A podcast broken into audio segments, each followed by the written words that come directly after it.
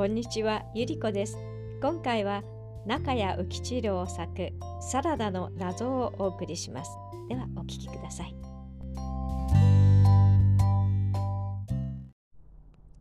私はごく普通のフランス風のサラダが好きである。レタスとトマトを酢とオリーブ油でドレスしただけの簡単なサラダのことである。洋食は一般に言ってあまり少ないが、このサラダだけは例外で食卓に出ているとつい先に手が出る。物の好き嫌いなどというものは大抵子供の頃かせいぜい20代までの生活環境で決まるものらしい。私がこのサラダを好きになったのは若い頃、もう30年も昔のことであるが、ロンドンに留学していた頃に、下宿で毎晩非常にうまいサラダを食わされたのが今日まで後を引いているようである。大学を出て3年間理研で寺田虎彦先生の助手を務めていたが、北海道大学に理学部ができることになって、急に文部省の留学生としてロンドンへ留学することになった。ロンドン人は人付き合いが悪く、世界で一番英語の通じないところはロンドンだと言われている。そこへまだ30前の、しかも日本でも田舎育ちの若い者が突如として放り出されたのであるから、随分心細い思いをした。しかし幸いなことに非常に運が良くて、思いがけなく良い下宿に巡り合い、それですっかり落ち着くことができた。家はロンドン郊外の住宅地にあって、主人はオーチスエレベーター会社の技師長であった。そんなうちは一般に行って東洋人などはうちに入れてくれないのであるが、そこの夫人がフランス人であった。そして日本に好意を持っていたようで、親身になって世話をしてくれた。その夫人が料理自慢の人であって、毎晩大変なごちそうを作ってくれた。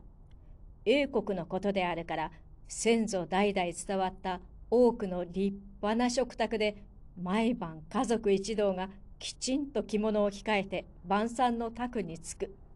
今から考えてみれば、英国人へ課したフランス夫人の気持ちがその陰にあったのかもしれないが、当時はそんなことがわかるはずもなく、毎晩大変なごちそうでびっくりしていた。その中でも特に印象に残ったのがサラダである。レタスとトマト、あるいはレタスとセロリのサラダであって、そのレタスが非常にうまかった。記憶が確かではないが、一年中新鮮なレタスがあったような気がする。現在のように輸送農業が発達したアメリカならば別に不思議な話でもないが、当時のロンドンで年中新鮮なレタスがあったのはちょっと不思議な気もする。それはあるいは記憶違いだったかもしれないが、とにかくこのサラダが非常にうまかったことは事実である。キングスカレッジの地下室で一日中真に答える高真空の実験に気を張り詰めくたくたになって帰ってくる。そういう時には肉類よりもまずこのサラダに手が出るのであった。それと今一つは当時の日本の経済状態も一つの要因を成していた。成城野菜などは夢にも考えられなかった時代のことである。寄生虫の心配なしに生の野菜がバリバリ食べられるということでなんだか別の世界へ来たような気がしていた。実験の都合で稀には午後早く帰ることもあった。そういう時にある日のこと、台所へちょっと顔を出したことがある。そしたらその夫人が晩餐のサラダをせっせと作っていた。レタスは手でちぎらなければならないような料理学の処方をその時初めて知った。それよりも不思議だったのは、レタスを木鉢に一杯入れた後、何か石鹸のかけらみたいなようなものをパンの切れ端にこすりつけて、それをサラダの中に入れたことであった。そういえば、毎晩の食卓でサラダ鉢の中にパンの切れ端が入っていたが、これは皿にはつけないものであった。何かあのおまちないがサラダを美味しくするコツのように思われて仕方がなかった。しかし、男が料理のことなど聞くものではないと思っていたので、別に尋ねてもみなかった。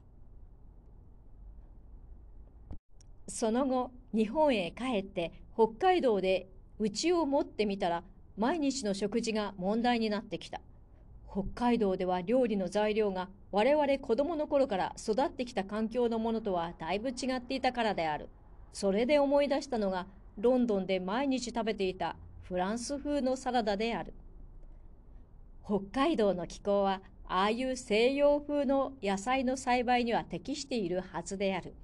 しかし市場にあるものでは下声を使ったかもしれないという心配が大いにある。それで庭の一部に小さい畑を作ってそこで妻がレタスを作ることになった。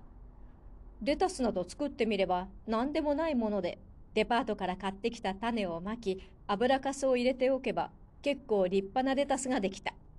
当時の札幌は案外ハイカラな町であったらしくビネガーもオリーブ油も簡単に手に入った。それで待望のサラダが作られたわけであるが食べてみるとどうも昔の味がしない。材料は全部同じもので別に煮炊きするわけでもないのに味がまるで違っている。ビネガーと油と塩とからしとをいろいろ分量を変えてみてもやはりダメである。結局これはあの石鹸のかけらをパン切れにこすりつけるおまじないに何か特別の意味があるらしいということになった。それで妻は同僚の婦人たちのうちで外国生活をした経験のある人たちに折があるごとにこの石鹸の謎を聞いてみたらしいがその謎はついに解かれなかった。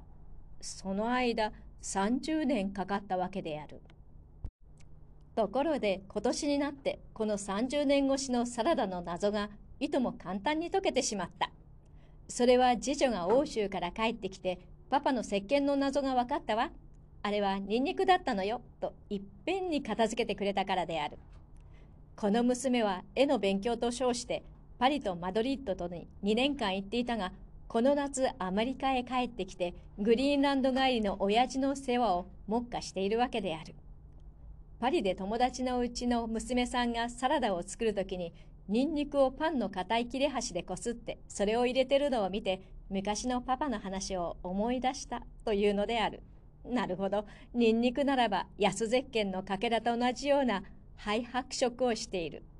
それから西洋にはわさびおろしのような便利な機械がないので、干からびたパン切れをわさびおろしの代わりに使っているわけである。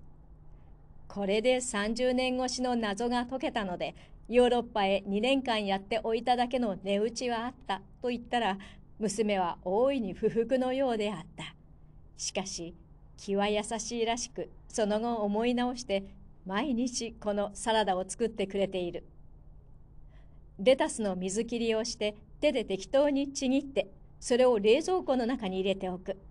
夕食直前にそれを冷蔵庫から出しておまじないをして食卓に出してくれる。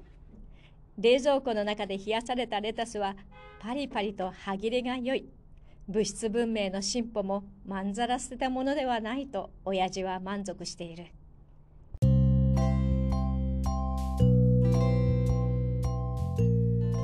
シンプルで美味しそうなサラダですよね。このお話は昭和35年1月5日に書かれたものだそうです。では失礼します。